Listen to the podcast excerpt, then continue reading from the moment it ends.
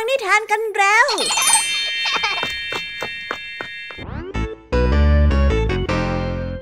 วัสดีค่ะน้องๆ ยินดีต้อนรับเข้าสู่รายการกิสอาวรายการนิทานที่แฝงไปด้วยความสนุกสนานและเต็มไปด้วยข้อคิดคติสอนใจ ที่จะมาเล่านิทานให้กับน้องๆ ได้ฟังกันอย่างจุใจ ควบคู่ไปกับความสนุกสนานและเต็มไปด้วยจินตนาการนั่นเอง วันนี้นะคะ คุณครูหวายได้นำนิทานที่เป็นเรื่องเหลือเชื่อมาเล่าให้กับน้องๆ ได้ฟังกัน เริ่มกันที่นิทานเรื่องแรก ซึ่งเป็นเรื่องของดวง ไม่ใช่ดวงจันทร์หรือว่าดวงใจนะ แต่ว่าเป็นเรื่องราวของดวงและก็โชคชะตาค่ะ นั่นแน่งงละสิ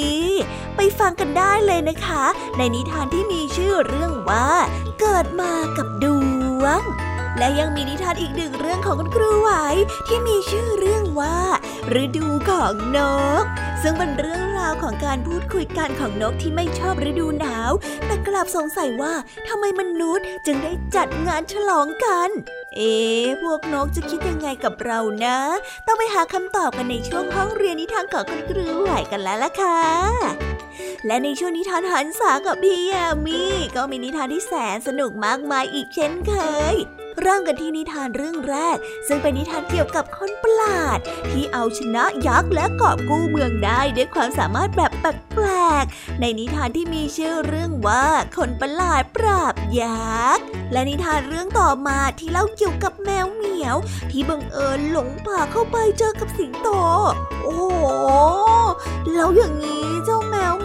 วเหมียวตัวน้อยของเราจะเป็นยังไงล่ะคะเนี่ย ไปรับฟังกันได้ในนิทานที่มีชื่อเรื่องว่า เจอสิงโตกลางป่า ปิดท้ายกันที่นิทานเรื่องเหล่านกกับวันพายุพัด ซึ่งเป็นนิทานที่อธิบายสาเหตุการโอนเอ็นของต้นไม้ ผ่านมุมมองของนกทั้งสองสายพันธุ์ ซึ่งจะอธิบายเหมือนหรือต่างกันอย่างไร ก็คงต้องไปรับฟังพร้อมกันในช่วงนิทานหันษาของพี่ยามีกันแล้วล่ะค่ะ จบของช่วงพี่ยามีก็มาต่อกันที่ช่วงนิทานสุภาษิตค่ะ วันนี้นะคะเจ้าจ้อยนั่งทำท่าเสื่องซึม เพราะว่ากังวลเกี่ยวกับอนาคตของตัวเอง ลุงทองดีที่ผ่านมาเห็น จึงได้พูดคุยด้วยและยกสำนวนคำว่าจับพัดจับผลูมาพูดให้เจ้าจ้อยนั้นไม่เครียดจนเกินไป แต่ว่าสำนวนจับพัดจับผลูที่ว่านี้จะมีความหมายว่าอย่างไรกันนั้น น้องๆต้องไปรอติดตามรับฟังพร้อมๆกันในช่วงนิทานสุภาษิตจากลุงทองดี แล้วก็เจ้าจ้อยตัวแสบของพวกเรากันได้เลยนะคะ แล้ววันนี้ค่ะนิทานของพี่เด็กดี ได้เตรียมเรื่องราวของชายชรากับลิงที่ตัวเองเลี้ยง เป็นการต่อรอง เหมือนจะยุ่งยาก แต่เพียงปรับแค่วิธีพูดนิดหน่อย ก็ทำให้ปัญหานั้นคลี่คลายลงได้ ไปรับฟังเรื่องงงงวยนี้พร้อม ๆ กันได้ในนิทานที่มีชื่อเรื่องว่า เจรจากับจ๋อ หลังจากที่ได้ฟังไฮไลท์นิทานกันไปบ้างแล้ว น้องๆคงอยากจะฟังนิทานกันแล้วใช่ไหมล่ะเอาละค่ะ พร้อมที่จะไปตะลุยโลกนิทานกับรายการคิสอากันแล้วหรือยังเอ่ยเอาล่ะ ถ้าพร้อมกันแล้ว เรามานับถอยหลังกันดีกว่าค่ะสามสองหนึ่งไปกันเลยค่ะ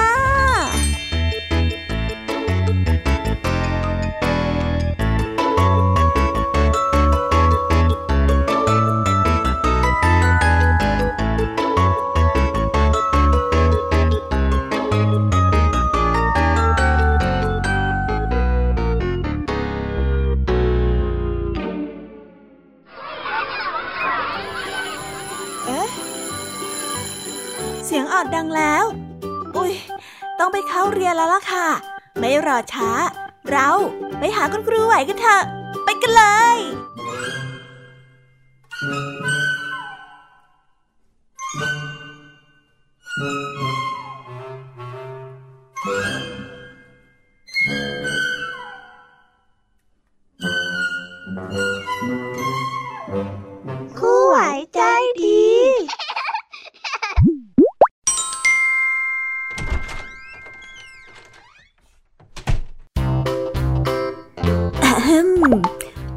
อนรับเข้าสู่ห้องเรียนนิทานกับช่วงนิทานของคุณครูไหวนะคะ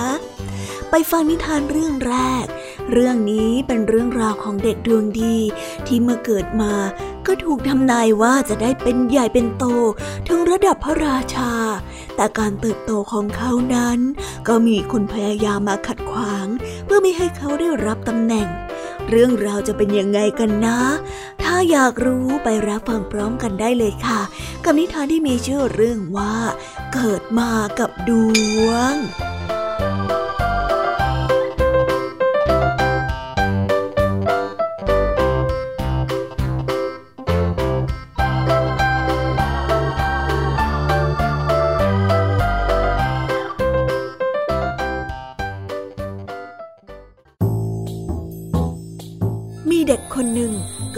ดาวโชค เกิดเป็นเด็กที่ดวงดีมาก ถึงกับหมอดูทำนายว่า เด็กคนนี้ต่อไปจะมีบุญบารมี ได้เป็นพระราชาของเมืองนี้เลยล่ะ ข่าวนี้ได้เลื่องลือไปจนถึงหูของพระราชา และทรงกลัวว่าจะถูกแย่งชิงบัลลังก์ไป โดยฝีมือของชาวบ้านธรรมดาธรรมดาอย่างเด็กดวงดีคนนั้น ดังนั้นพระองค์จึงทรงแปลงกายเป็นชาวบ้านที่ร่ำรวย มาที่บ้านของเด็กดวงดีคนนี้ และเอ่ยปากขอเด็กคนนั้นมาเป็นบุตรบุญธรรมของเขาเราจะดูแลอุปการะให้ดี ให้เด็กคนนี้ได้มีอนาคตที่ดีและเรียนสูงสูง และข้าจะให้เขาไปเรียนต่อที่เมืองนอกด้วย ข้าขอเด็กคนนี้ไว้ดูแลเถิดนะ พ่อของเด็กดวงดีได้พิจารณาดูชาวบ้านแปลกหน้าผู้นี้แล้ว ก็รู้ว่าเขานั้นเป็นคนที่ร่ำรวยมาก และหน้าตาเป็นคนที่ใจดีซะด้วย และอย่างไรตนก็ไม่มีความสามารถที่จะให้ลูกเรียนต่อในเมืองนอกได้ ดังนั้นเขาจึงเต็มใจมอบลูกชายดวงดีของเขา ให้เป็นบุตรบุญธรรมของคนที่ร่ำรวยคนนี้ และเขาก็ได้รับเงินตอบแทนมาหนึ่งพันตำลึงด้วย พระราชาก็ได้พาเด็กคนนั้นไปมอบให้กับข้าราชบริพารเลี้ยงดูไปตามควร แล้วก็ทรงลืมเด็กคนนั้นไปแล้ว ไม่ได้นึกถึงอีกเลย จนกระทั่งพระองค์ทรงชลาภาพ และไม่มีลูกครอบครองบ้านเมืองแทนพระองค์ต่อไป ดังนั้นพระองค์จึงได้ขอให้ข้าราชบริพารไปเที่ยวตีค้องร้องเปล่าหาคนที่มีบุญบารมีมาเป็นพระราชาองค์ใหม่แทนพระองค์ข้าราชบริพารผู้ที่อุปการะเลี้ยงเด็กคนนี้เอาไว้ จึงได้ถวายเด็กคนนั้นให้กับพระองค์ นี่เป็นเด็กที่มีบุญบารมีลักษณะดี ที่พระองค์ทรงให้หม่อมชั้นเลี้ยงดูไว้ตั้งแต่เมื่อครั้งยังเป็นทารกนะพะยะค่ะพระราชาได้ทรงนิ่งและอึ้งไป แต่ก็ทรงยอมรับว่าเด็กคนนี้มีท่วงทีที่มีบุญมาก ทั้งยังเป็นเด็กที่เฉลียวฉลาดกว่าเพื่อนด้วยพะยะค่ะ เด็กคนนี้เนี่ยมีคุณสมบัติครบทุกอย่างเลย ข้าราชบริพารที่แสนซื่อและดีผู้นั้นได้กราบทูล และเพราะว่าเป็นเด็กที่ดวงดีที่เกิดใต้ของดาวโชคดี ดังนั้นพระราชาก็ได้ทรงเมตตาและเลี้ยงดูต่อ และมอบบ้านเมืองให้เขานั้นครอบครอง เมื่อถึงการเวลาอันสมควร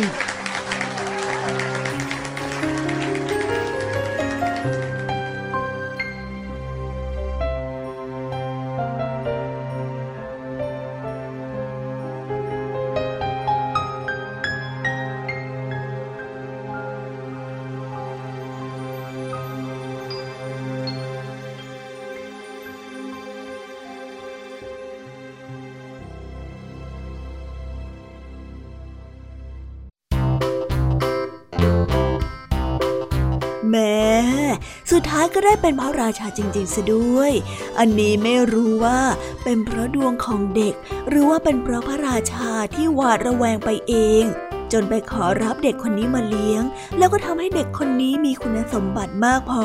ที่จะได้รับตำแหน่งกันแน่ เป็นเรื่องที่หาต้นเหตุไม่ได้เลยจริง ๆ นะคะ เอาเลยค่ะ ไปต่อกันในนิทานเรื่องที่สองที่เป็นเรื่องราวของการพูดคุยกันของนก ที่เกิดในฤดูหนาว ที่พวกนกนั้นไม่เข้าใจว่าทำไมมนุษย์จึงได้จัดงานฉลองปีใหม่ในฤดูหนาว เพราะว่าช่วงนั้นเป็นช่วงที่อาหารหายากมากๆทำใให้ชีวิตของสรรพสัตว์ในป่า ยากลำบากไปตามๆกันค่ะ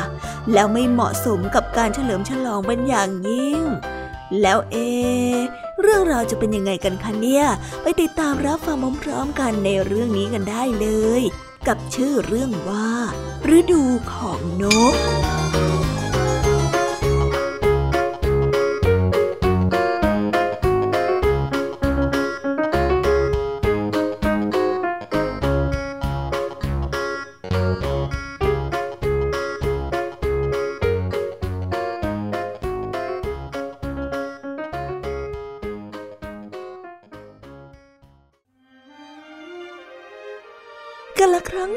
รั้ กำลังจะย่างเข้าสู่เดือนมกราคม แต่หิมะยังปกคลุมอยู่ตามกิ่งไม้และใบหญ้าให้เห็นอยู่ทั่วทุกบริเวณ และเมื่อถึงแม้ว่าจะมีอาหารเพียงแค่น้อยนิด แต่ฝูงนกกระจอกก็ยังจำเป็นที่จะต้องออกหาอาหารเพื่อเลี้ยงดูลูกตัวเล็กๆ ของตน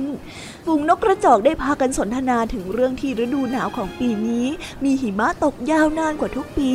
นกกระจอกแม่ลูกอ่อนตัวหนึ่งบ่นถึงเรื่องปฏิทินของมนุษย์ที่บอกว่า ปีใหม่นั้นกำลังจะมาเยือนแล้วนกกระจอกคิดว่ามนุษย์ช่างแปลกประหลาดที่จัดงานเลี้ยงฉลองในช่วงวันหิมะตก เพราะว่าเป็นวันที่หนาวเหน็บเป็นอย่างมาก มันไม่เห็นว่าจะน่าพิสมัยกับอากาศที่เลวร้ายเช่นนี้เลย เพราะสำหรับนกกระจอกแล้ว ช่วงเวลาที่ชายชราผมสีขาวและมีนิสัยที่เย็นชาอยู่ด้วย ไม่เห็นจะเป็นเรื่องที่น่ายินดีนัก ช่วงเวลาที่ฝูงนกกระจอกได้เห็นว่า ควรจะจัดงานรื่นเริงนั่นก็คือ ช่วงเวลาที่เด็กน้อยฤดูใบไม้ผลิมาเยือนนั่นเอง มนุษย์จะเชื่อถือวันตามปฏิทิน แต่สำหรับนกกระจอกอย่างมัน เชื่อถือตามสัญชาตญาณมากกว่า ตอนนี้ปฏิทินของมนุษย์บอกว่าเป็นช่วงฤดูหนาว แต่สำหรับพวกมัน การที่มีหิมะเริ่มตกน้อยลงถือเป็นสัญญาณบอกว่าฤดูหนาวกำลังจะสิ้นสุดลงแล้ว และเด็กน้อยในฤดูใบไม้ผลิกำลังมาพร้อมกับนกกระสา ที่บินกลับมาจากที่อันแสนไกลแม้สัญชาตญาณของมันจะไม่น่าเชื่อถือเท่าปฏิทินของมนุษย์ แต่นกกระจอกก็ยังดำรงชีวิตเช่นนี้อยู่เรื่อยมา วันเวลาผ่านไป ชายชราผมสีขาวได้จากไปแล้ว และเด็กน้อยในฤดูใบไม้ผลิที่ฝูงนกกระจอกรอคอยก็มาถึง ที่ใดที่หนูน้อยฤดูใบไม้ผลิมาเยือน ที่นั่นก็จะเต็มไปด้วยสีเขียวของพืชนานาพันธุ์ ที่พากันแตกยอดอ่อนอวดโฉมต่อแสงพระอาทิตย์ พระอาทิตย์นั้นชอบช่วงเวลานี้ของทุกปีเป็นอย่างมาก เพราะว่าจะเต็มไปด้วยเรื่องที่น่ายินดีมากมาย และเมื่อป่าทั้งป่าแปรเปลี่ยนเป็นสีเขียว เด็กน้อยในฤดูใบไม้ผลิก็ต้องหนีหายไปก่อนที่พระราชาแห่งฤดูร้อนจะมาเยือน เพราะว่าความร้อนของราชาแห่งฤดูร้อน จะแผดเผากิ่งไม้ใบหญ้า จนกลายเป็นสีเหลือง และถึงแม้ว่าราชาฤดูร้อนจะมีอารมณ์ที่ดุดัน แต่ฝูงนกกระจอกก็ยังชอบราชาผู้นี้มากกว่าชายชราผมขาวผู้เทียนชากว่าเป็นไหนไหน เพราะอย่างน้อยอาหารการกินก็ยังอุดมสมบูรณ์กว่า แต่ถ้าถามพวกมนุษย์แล้วล่ะก็ชายชราผมขาวหน่าคบหาด้วยมากกว่าราชาผู้ดุดัน และเมื่อราชาแห่งฤดูร้อนจากไป ช่วงเวลาที่สดชื่นมากที่สุดก็กำลังจะมาเยือน หยดน้ำหยดเล็กๆ ได้โปรยปลายลงมาจากท้องฟ้า เพื่อปลอบประโลมพืชพันธุ์ในช่วงฤดูร้อนที่ผ่านมาอย่างยากลำบาก ไม่นานนักหญิงสาวผู้ใจดีก็เกิดอาการเกลียดกราด ลมพายุได้พัดกระโชกแรง สายฝนได้เทกระหน่ำครั้งแล้วครั้งเล่าและจากไปอย่างเงียบๆนกกระจอกแม่ลูกอ่อนตัวเดิมได้พูดเบาๆกับลูกของมันว่าโอ้ยจะเอาอะไรแน่นอนกับอารมณ์ของหญิงสาวแล้ว และแล้วช่วงเวลาแห่งการอดทน และเวลาแห่งการพิสูจน์ตัวเองก็มาถึงอีกครั้งหนึ่ง เพราะชายชราผมขาวผู้เย็นชากลับมานั่งบัลลังก์แห่งปีอีกครั้ง นกกระจอกบางฝูง บินไปยังที่แห่งอื่นเพื่อหลบหน้าชายชราผู้เยือกเย็น แต่ก็มีนกกระจอกบางฝูง รอต้อนรับชายชราผมขาวที่มาเยือนอย่างหลีกเลี่ยงไม่ได้ เพราะมันคิดว่าเป็นช่วงเวลาสั้นๆ เท่านั้น เพราะไม่นานนักเด็กน้อยฤดูใบไม้ผลิก็จะมาเยือน และนี่ก็คือเรื่องเล่าแห่งปี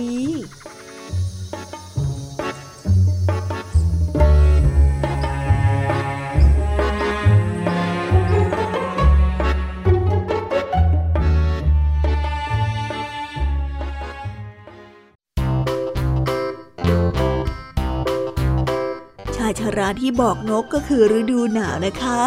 ส่วนเด็กร่าเริงก็คือฤดูใบไม้ผลิค่ะ ดูสิขนาดชื่อเรียกยังดูไม่เหมือนกันเลยนะคะ แล้วอย่างนี้เจ้าพวกนกจะคิดเหมือนเราได้ยังไง แต่นี่ก็ถือว่าเป็นเรื่องเล่าเพลินๆที่เป็นการอธิบายจินตนาการเกี่ยวกับความคิดของสัตว์นะคะ เพราะถ้ามาคิดตามดูแล้ว จะรู้ได้เลยว่า ฤดูหนาวนั้นเป็นช่วงเวลาที่โหดร้ายสำหรับสัตว์ป่ามากจริง ๆ ทั้งแห้ง ทั้งหนาว แถมยังไม่มีอาหารกินอีกด้วย น่าเห็นใจมากๆเลยนะคะอ้าวถึงเวลาของพี่แยมมี่แล้วล่ะสิไม่ได้การแล้วล่ะค่ะ วันนี้พี่แยมมี่บอกว่ามีนิทานสนุกสนุกหลายเรื่องมันเล่าให้กับเด็กๆได้ฟัง งั้นเอาเป็นว่าครูไหวต้องขอส่งต่อเด็กๆ ไปฟังเรื่องราวที่แสนสนุกของพี่ยามีพร้อมๆ กันเลยนะคะสำหรับวันนี้ต้องขอลาไปก่อนแล้วค่ะ สวัสดีค่ะ บ๊ายบาย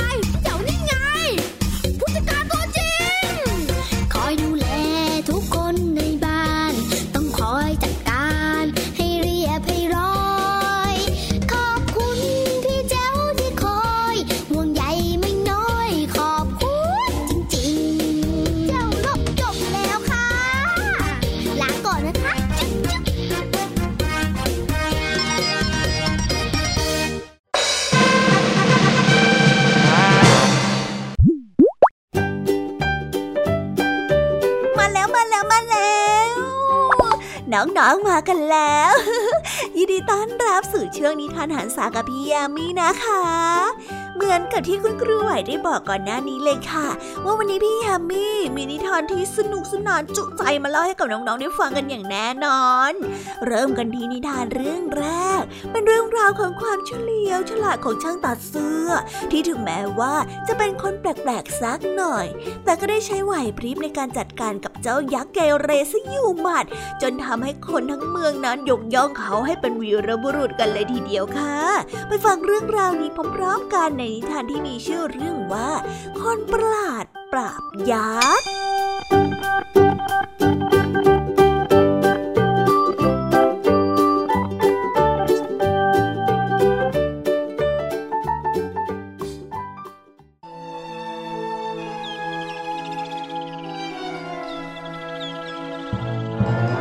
ช่างตัดเสื้อตัวเล็กคนหนึ่งกำลังนั่งพักจากการทำงาน เพื่อกินขนมปังกับแยม เมื่อเขาได้สังเกตเห็นแมลงวันบินหึ่งหึ่งรอบของกิน เขาก็รู้สึกโกรธมาก จึงได้ใช้ไม้ตีแมลงวันตายไปถึงเจ็ดตัวด้วยกัน เขาได้รู้สึกภาคภูมิใจในตัวเองเป็นอย่างมาก เขาจึงได้ปักข้อความบนเข็มขัดของเขาว่าวูบเดียวตายเจ็ดศพ แล้วเขาก็ได้ออกเดินทางเพื่อประกาศความกล้าหาญของตนเอง ช่างตัดเสื้อเอาเนยแข็งชิ้นหนึ่งใส่กระเป๋ากางเกงไปด้วย ขณะที่เดินทางไปข้างนอกนั้น เขาก็ได้ไปเจอนกตัวเล็กตัวหนึ่ง และได้จับมันใส่กระเป๋ากางเกงเช่นกัน อีกประเดี๋ยว ช่างตัดเสื้อก็เดินทางมาเจอยักษ์ตนหนึ่ง เขาได้รู้สึกกล้าหาญจึงได้เข้าไปคุยกับยักษ์ ไงสวัสดี เจ้าต้องการอะไรจากข้าฮะ เจ้าคนอ่อนแอ เจ้ายักษ์ได้คำรามบอก ช่างตัดเสื้อได้อวดเข็มขัดให้ยักษ์ดู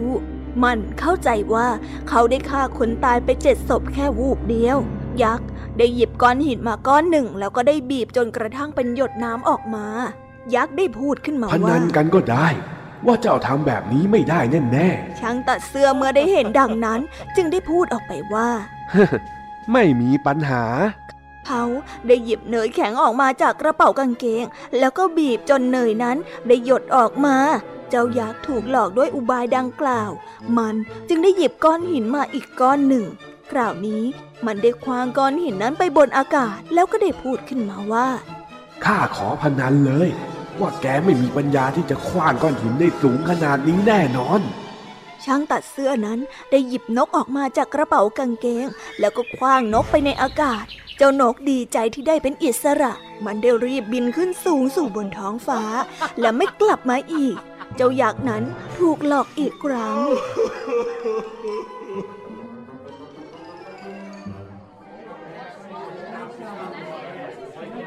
ข่าวนี้ได้แพร่สะพัดไปทั่ว ว่าช่างตัดเสื้อตัวเล็กนั้นมีพละกำลังมหาศาลอย่างน่าประหลาดใจ พระราชาได้ทรงทราบ จึงได้เรียกให้ช่างตัดเสื้อนั้นมาเข้าเฝ้า พระองค์นั้นได้เล่าให้ช่างตัดเสื้อฟังถึงเรื่องยักษ์ดุร้ายถึงสองตนที่อาศัยอยู่ในป่า ถ้าเจ้าเอาชนะยักษ์สองตนนั้นได้ เราจะให้เจ้าได้แต่งงานกับพระธิดาของเราช่างตัดเสื้อตัวเล็กผู้กล้าหาญได้เจอยักษ์ทั้งสองตนนอนหลับอยู่ใต้ต้นไม้ เขาจึงได้ปีนขึ้นไปบนต้นไม้ แล้วก็ได้หย่อนก้อนหินลงมาก้อนหนึ่ง ยักษ์ตัวที่สองได้ตื่นขึ้นมาแล้วก็กล่าวหาว่า ยักษ์ตัวแรกนั้นคว้างก้อนหินใส่มัน ยักษ์ตนแรกได้พูดว่ามันไม่ได้ทำยักษ์ทั้งสองตัวเลยกลับไปนอนดังเดิมแต่ช่างตัดเสื้อก็ยังคว้างหินใส่ยักษ์ตัวที่สอง มันได้ตื่นขึ้นมาแล้วก็โกรธมาก ยักษ์ทั้งสองตัวนั้นได้สู้กัน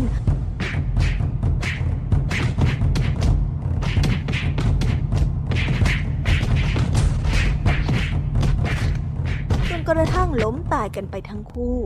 ทุกคนเชื่อว่าช่างตัดเสื้อนั้นเป็นคนฆ่ายักษ์ด้วยตัวเอง และเขาก็ได้กลายเป็นวีรบุรุษ เขาได้แต่งงานกับพระธิดา และก็ได้มีชีวิตอย่างสุขสบายตลอดไป โดยที่ไม่มีใครสงสัยในเรื่องข้อความบนเข็มขัดของเขาเลยแม้แต่คนเดียว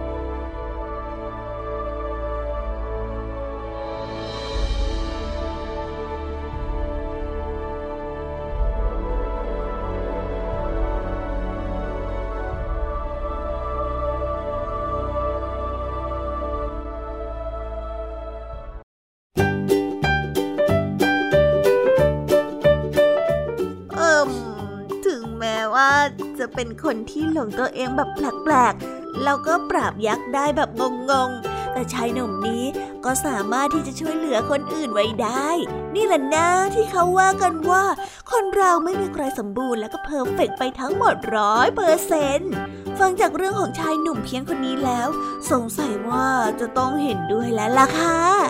อันละค่ะ ไปต่อกันที่นิทานเรื่องที่สอง ซึ่งเป็นเรื่องราวของแมวหมี ยวที่หลงทางจากบ้านไปไกล และได้เข้าไปในป่า และพบเข้ากับสิงโตค่ะ ไม่ได้พบแค่ครั้งเดียวนะคะ พบถึงสามครั้งแน่ เอ๊ะเจ้าแมวของเราจะเป็นอันตรายไหมคะเนี่ย แล้วทำไมถึงต้องเจอสามครั้งเลยด้วย แค่ครั้งเดียวก็น่ากลัวจะแย่อยู่แล้วค่ะ ไปติดตามรับฟังพร้อมๆกันในนิทานที่มีชื่อเรื่องว่า เจอสิงโตกลางป่า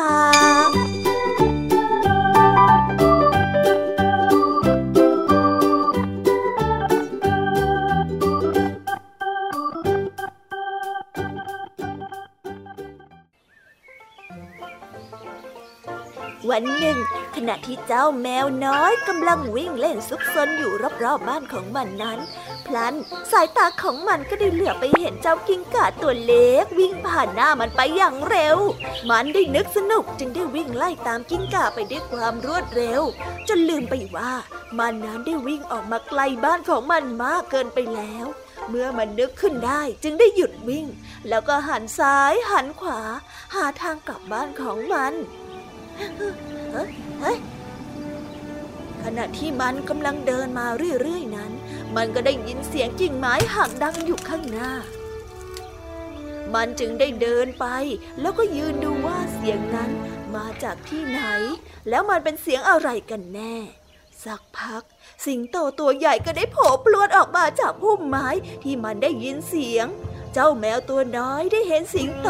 ถึงกับขาสั่นแล้วก็เป็นลมสิ้นสติอยู่ตรงนั้น ส่วนเจ้าสิงโตก็ไม่ได้สนใจอะไรเจ้าแมว มันได้เดินผ่านไปเลย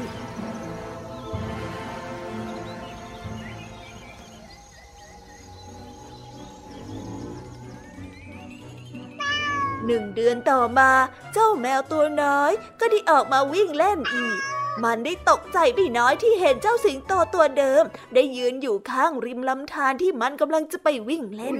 มันได้ยืนขาสั่นอยู่กับที่ แต่คราวนี้มันไม่ถึงกับเป็นลมล้มพับไปเหมือนครั้งที่แล้ว มันค่อยๆควบคุมสติ แล้วก็วิ่งหนีกลับบ้านไปได้ทันทีอีกหนึ่งเดือนต่อมา มันก็ได้พบกับสิงโตตัวเดิมกำลังเดินเล่นอยู่ที่ชายป่าอีก คราวนี้มันเริ่มควบคุมสติได้ ไม่ตื่นเต้นเหมือนทุกครั้ง และขาก็ไม่สั่น มันพยายามรวบรวมความกล้า แล้วก็เดินไปหาสิงโตตัวนั้น สวัสดีท่านสิงโต ท่านเนี่ย ช่างสง่างามเหลือเกิน ข้าเห็นท่านหลายครั้งแล้ว ทุกครั้งที่ข้าเห็นท่าน ข้าก็รู้สึกกลัวท่านมาก เพราะว่าข้าเคยได้ยินกิติศักดิ์ของท่านมา ว่าท่านดุร้ายมากๆ แต่พอข้าได้เจอท่านประจันหน้าแบบนี้ ท่านก็ไม่ได้ดุร้ายเหมือนอย่างที่เขาว่ากันเลยนี่นะ เจ้าแมวน้อยได้พูดหยอดคำหวานกับเจ้าสิงโตเจ้าป่า ทั้งทางที่ลึกๆแล้ว ก็รู้สึกกลัวเหมือนกัน แต่สิงโตเจ้าป่าก็ไม่ได้ทำอะไรเจ้าแมวน้อย มันได้ยืนนิ่งแล้วก็หัวเราะเสียงดัง เออแน่เจ้านี่ช่างกล้านักนะ รู้จักเอาตัวรอดเชียว ความจริงแล้วข้าก็ดุร้ายเหมือนที่ใครๆเขาว่ากันนั่นแหละ แต่นั่นก็ไม่ได้หมายความว่า ข้าจะต้องดุร้ายเสมอไป บางสิ่งบางอย่างมันก็ยกเว้นกันได้ เจ้าเข้าใจใช่ไหม สิงโตเจ้าป่าได้หัวเราะชอบใจเสียงดัง แล้วก็เดินจากไป ส่วนเจ้าแมวน้อยก็ได้แต่ยืนมองเจ้าสิงโตเจ้าป่าเดินจากไป นิทานเรื่องนี้ก็ได้สอนให้เรารู้ว่า ความเคยชินและความคุ้นเคยจะช่วยให้ความหวาดกลัวนั้นน้อยลง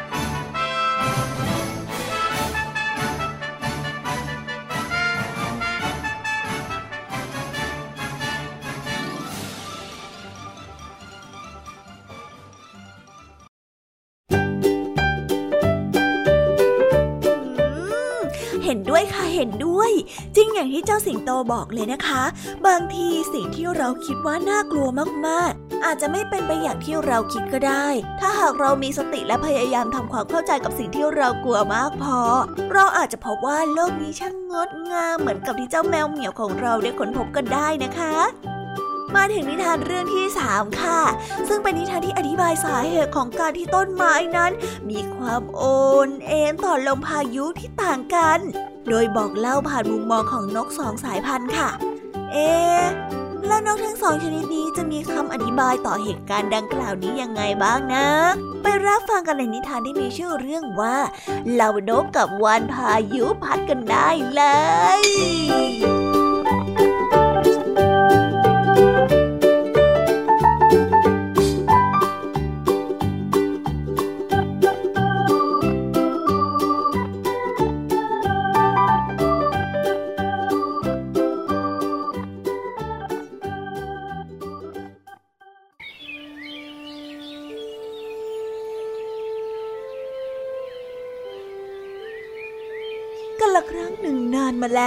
เวลาที่มีลมพายุพัดโคนต้นอ้อยกับต้นไทรต้นอ้อยก็จะโอนเอ็นไปตามสายลม เหมือนน้อมคำนับแผ่นดิน แต่เจ้าต้นไทรนั้นยืนแข็งกระด้าง ไม่โอนเอ็นไปไหน วันหนึ่งได้มีลมพายุใหญ่ร้ายแรงมาก ต้นอ้อยก็ยิ่งโอนเอ็นน้อมกิ่งยิ่งขึ้น แต่ต้นไทรนั้นยังยืนแข็งกระด้าง ถูกลมพายุใหญ่อย่างแรงกล้า และไม่ยอมไปไหน ดังนั้นรากและโคนของต้นไม้ใหญ่ก็ทนแรงลมไม่ไหวทำให้รากของต้นไม้ใหญ่นั้นถูกถอนขึ้นมาจนหมด ลูกนกและแม่นกบินมาหลบภัยซุกซ่อนตัวอยู่ในพงต้นอ้อย แล้วลูกนกจึงได้ถามแม่นกไปว่า แม่จ๋าเวลาลมพัดทำไมต้นอ้อย ถึงน้อมคำนับแผ่นดินละจ๊ะ แม่นกจึงได้ตอบไปว่า ก็เพราะว่าต้นอ้อยนะมีความกตัญญู จึงได้น้อมคำนับเป็นการขอบคุณแผ่นดิน ที่กรุณายึดรากของต้นอ้อย ให้ติดแน่นกับดินโดยที่ไม่โค่นล้มยังไงล่ะลูก แล้วแม่นกก็ได้บอกต่อไปอีกว่า แต่เจ้าต้นไทรนะแข็งกระด้างไม่กระตันอยู่ต่อแผ่นดิน ผู้ที่มีพระคุณแก่ล่า จึงได้หลุดพ้นจากแผ่นดินไปอย่างง่ายได้ยังไงล่ะจ้ะลูก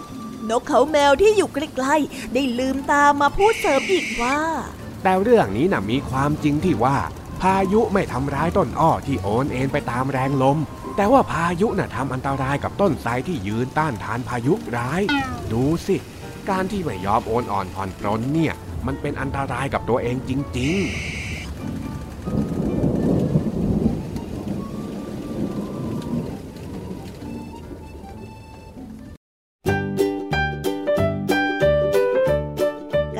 แล้วนะคะสำหรับนิทานทั้งสามเรื่องของพี่ยามีที่ได้เตรียมมาเล่าให้กับน้องๆได้ฟังกันในวันนี้ สนุกสมคำร่ำลือไหมเนาะแต่ว่าความสนุกนี้ยังไม่จบนะคะ เพราะว่ายังมีเจ้าจ้อยแล้วก็ลุงทองดีมารอน้องๆอยู่ในช่วงต่อไปแล้วล่ะค่ะเอาละค่ะ งั้นเราไปในช่วงต่อไปกันเลยสำหรับวันนี้พี่ยามีต้องขอไปพักก่อนนะคะ สวัสดีค่ะ บ๊ายบาย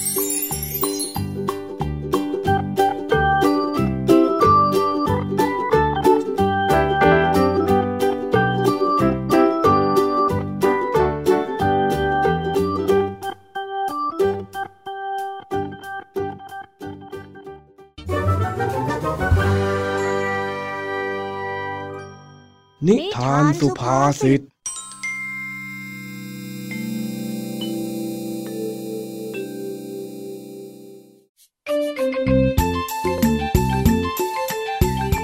ระหว่างที่ลุงทองดีกำลังเดินไปร้านค้า ก็ได้มองเห็นเจ้าจ้อยดูท่าทางเสื่องซึม คล้ายว่าจะนั่งคิดอะไรบางอย่าง ลุงทองดีเห็นท่าว่าเจ้าจ้อย จะต้องการคำปรึกษาจึงได้แวะเข้าไปทักทาย เพื่อถามไทยสารทุกสุขดิบ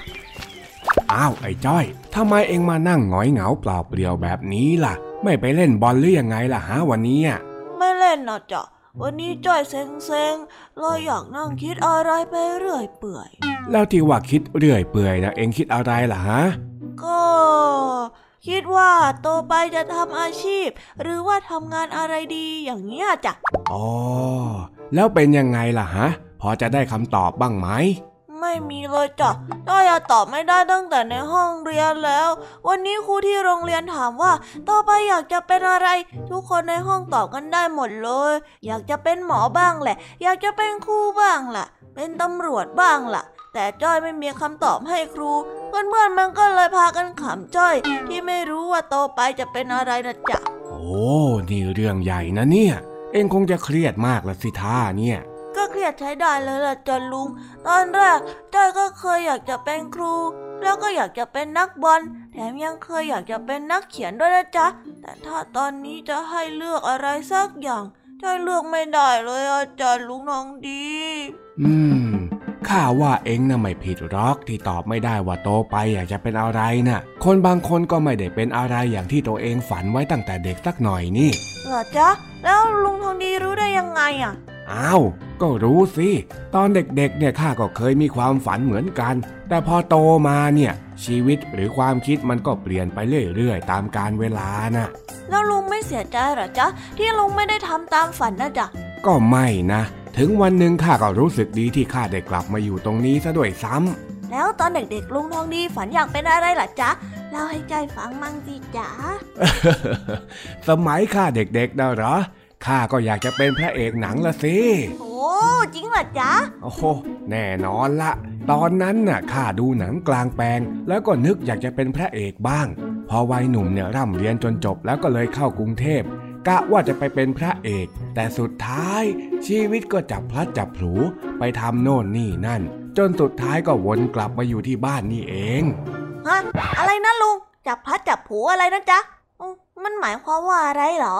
จับพลัดจับผลูเป็นสำนวนไทยที่หมายถึง อาการที่เป็นไปโดยบังเอิญอย่างที่ไม่ตั้งใจ หรือว่าไหลไปตามสถานการณ์ยังไงล่ะอ๋อแล้วลุงทองดีจับพลัดจับผลูไปเจออะไรในกรุงเทพเหรอจ๊ะ โอ้โห ถ้าจะให้ข้าเล่านี่วันนี้ทั้งวันก็ไม่จบเลยนะอืมแต่จอยอยากฟังอ้าวอ้าวอ้าวได้ได้เดี๋ยวข้าจะเล่าให้ฟังก็แล้วกันเย้ ฟังฟัง ก็หลังจากที่ข้าเข้าไปเป็นพระเอกหนังในกรุงเทพ แล้วพอไปถึงเนี่ยมันก็ไม่เหมือนกับที่ข้าคิดไว้ ข้าก็เลยต้องไปทำหลายอาชีพเพื่อหาเงินใช้ก่อน ตอนแรกเนี่ยก็ไปเป็นช่างก่อสร้าง แล้วหลังจากนั้นก็ไปเป็นขับรถเมย์ไปเป็นตัวประกอบได้แสดงหนังนิดๆหน่อยๆ แต่ยังไงยังไงก็ไม่ได้เป็นพระเอกข้าก็เลยคิดถึงบ้าน แล้วก็เอาความรู้ความสามารถที่รู้มาจากกรุงเทพ มาใช้พัฒนาที่บ้านเรานี่แหละคน เรานี่เป็นหลายอย่างก็ได้เหรอจ๊ะลุง ก็ได้สิไอ้จ้อยทำไมจะต้องเป็นแค่อย่างเดียวล่ะ ช่วงนี้อยากเป็นอย่างนี้ ช่วงนั้นอยากเป็นอย่างนู้น มันก็ได้ทั้งนั้นแหละ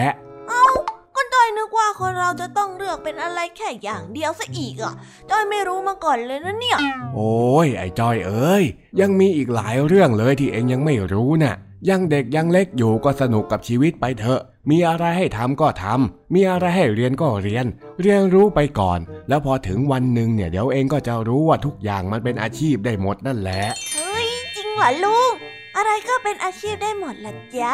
ได้สิ เองลองพูดมาว่าเองชอบอะไรเนี่ยเดี๋ยวข้าจะแนะนำให้ก็ได้ อืม ถ้าจ้อยชอบปั่นจักรยานละจ๊ะชอบปั่นจักรยานก็ไปเป็นนักกีฬา หรือไม่ก็ไปเป็นนักสำรวจพื้นที่อะไรแบบนี้ก็ได้โอ้ย แล้วถ้าจ้อยชอบกินของอร่อยอร่อยละจ๊ะชอบกินของอร่อยอร่อยๆก็อาจจะไปเป็นนักชิมอาหาร หรือไม่ก็อาจจะต่อยอดความสามารถไปเป็นเชฟก็ได้โอ้ยจริงเหรอเนี่ย แล้วแล้วแล้วถ้าจ้อยชอบนอนละจ๊ะเออเอ็งไม่ได้ดูข่าวหรือมันมีอาชีพที่เป็นนักทดสอบเตียงว่านอนนุ่มนอนสบายแค่ไหนด้วยนะอุ้ย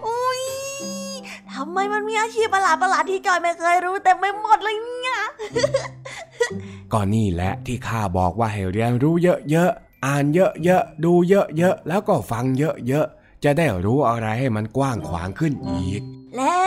ว ยังจะสงสัยอะไรอีกหรือฮะไอ้จอย แล้วถ้าจ้อยไม่อยากทำงานอะไรเลยละจ๊ะ อ๋อ ถ้าไม่อยากทำงานก็นอนมันเฉยๆนี่แหละ ไม่ต้องใช้มาแล้วเงินน่ะ ปัดโท จ้อยล้อเล่นนะลุง ยังไงจ้อยก็ขอบคุณลุงทองดีนะจ๊ะที่แนะนำจ้อยอะเฮ้ย ไม่ใช่ปัญหาหรอก เพราะข้าน่ะถึงจะไม่ใช่พระเอกในจอ แต่ก็เป็นพระเอกที่แสนดีนอกจออยู่แล้วเฮ้ยเออจ้อยเข้าใจแล้วว่าทำไมลุงทองดีไม่ได้เป็นพระเอกหนังอะไรฮะ เพราะอะไร เอ็งจะว่าอะไรข้าด้วยไอ้จ้อย ก็เพราะอะเฮ้ย ของลุงทองดีนี่แหละจ้ะตลกอะ แล้วมันทำไมฮะอะเฮ้ยเดี๋ยวมันไม่ดียังไงเอ็งว่ามาสิเออเออไม่รู้จอยบอกไม่ถูกแต่มันตลก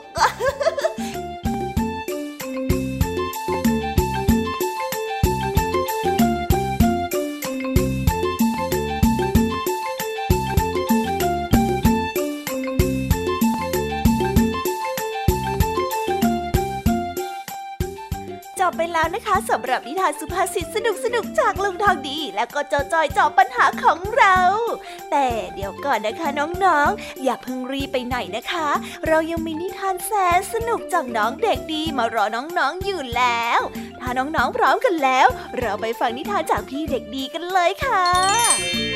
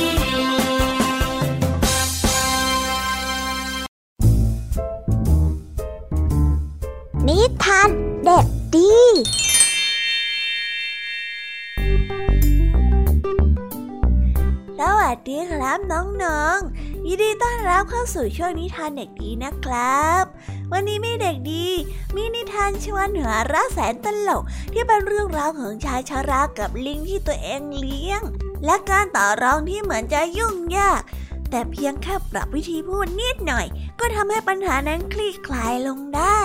ไปฟังเรื่องราวความงงงวยแบบนี้พร้อมๆกันได้ในที่ทานที่มีชื่อเรื่องว่า เจรจากับจ๋อ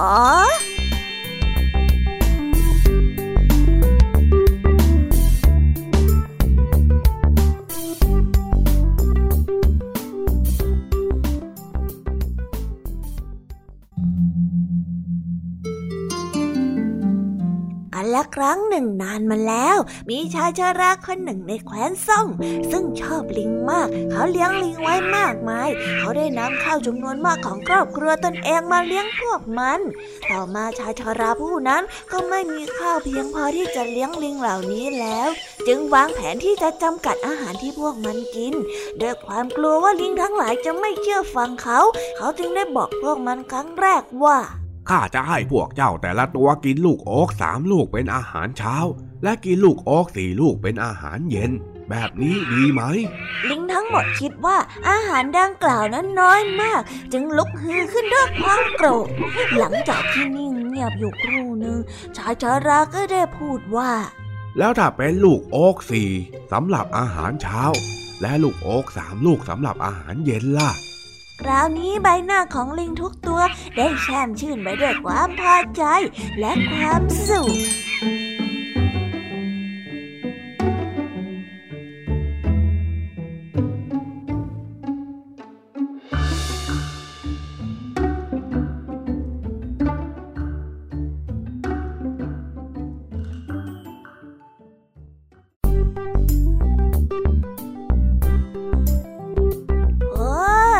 จบกันไปเป็นที่เรียบร้อยแล้วนะครับสำหรับนิทานของพี่เด็กดีในวันนี้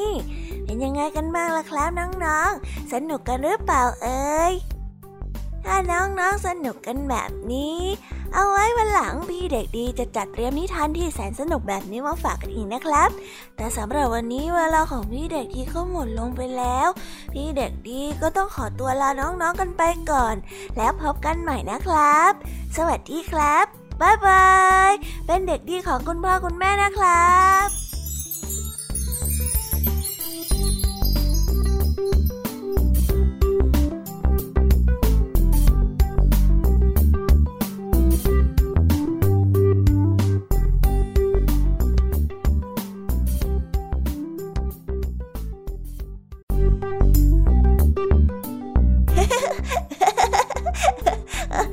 ขำจริงๆด้วยนะครับ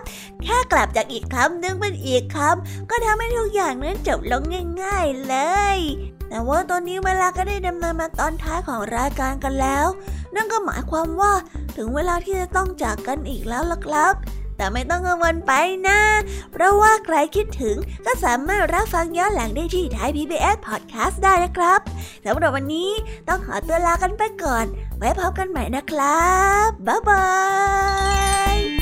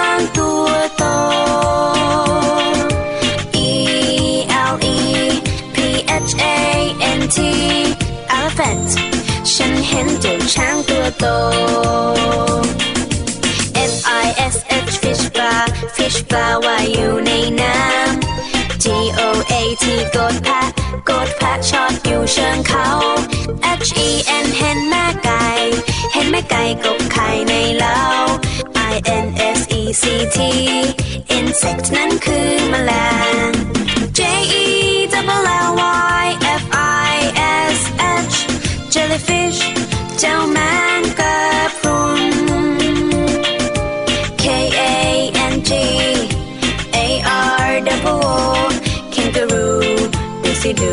จริงโจกระโดด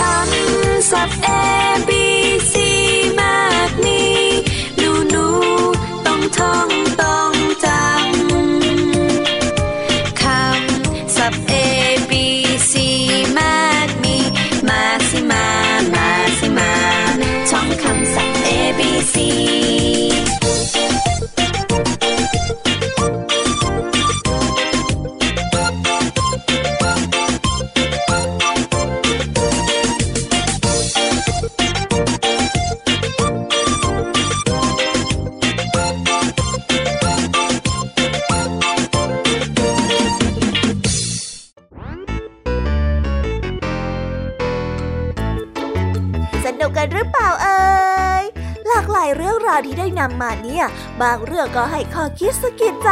บางเรื่องก็ให้ความสนุกสนานเพลิดเพลิน แล้วแต่ว่าน้องๆเนี่ยจะเห็นความสนุกสนานในแง่มุมไหนกันบ้าง ส่วนพี่ยามีแล้วก็พ่องเพื่อนเนี่ยก็มีหน้าที่ในการนำนิทานมาส่งตรงถึงน้องๆแค่นั้นเองละค่ะ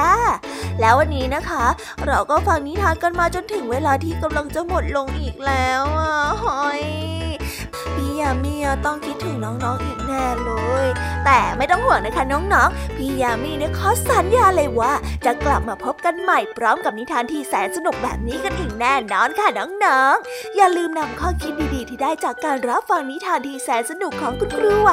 พี่ยมมี่ลุงทองดีแล้วก็เจ้าจ้อย และก็นิทานจากพี่เด็กดีในวันนี้ไปใช้กันด้วยนะคะเด็กๆ เอาไว้พบกันใหม่ในวันพรุ่งนี้นะสำหรับวันนี้พี่ยมมี่ต้องขอตัวลากันไปก่อนแล้วล่ะค่ะค่ะ สวัสดีค่ะ บ๊ายบายนะคะน้องๆ และพบกันใหม่ค่ะ